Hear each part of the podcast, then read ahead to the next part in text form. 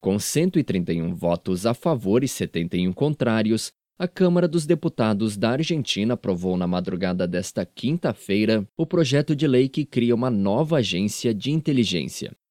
A decisão de reformar o serviço de inteligência argentino foi tomada devido aos questionamentos ao serviço de espionagem provocados pela misteriosa morte do promotor Alberto Nisman, que apresentou uma denúncia contra a presidente Cristina Kirchner. Kirchner enviou no mês passado o projeto de reforma ao Congresso, onde o governo tem maioria após a morte do promotor.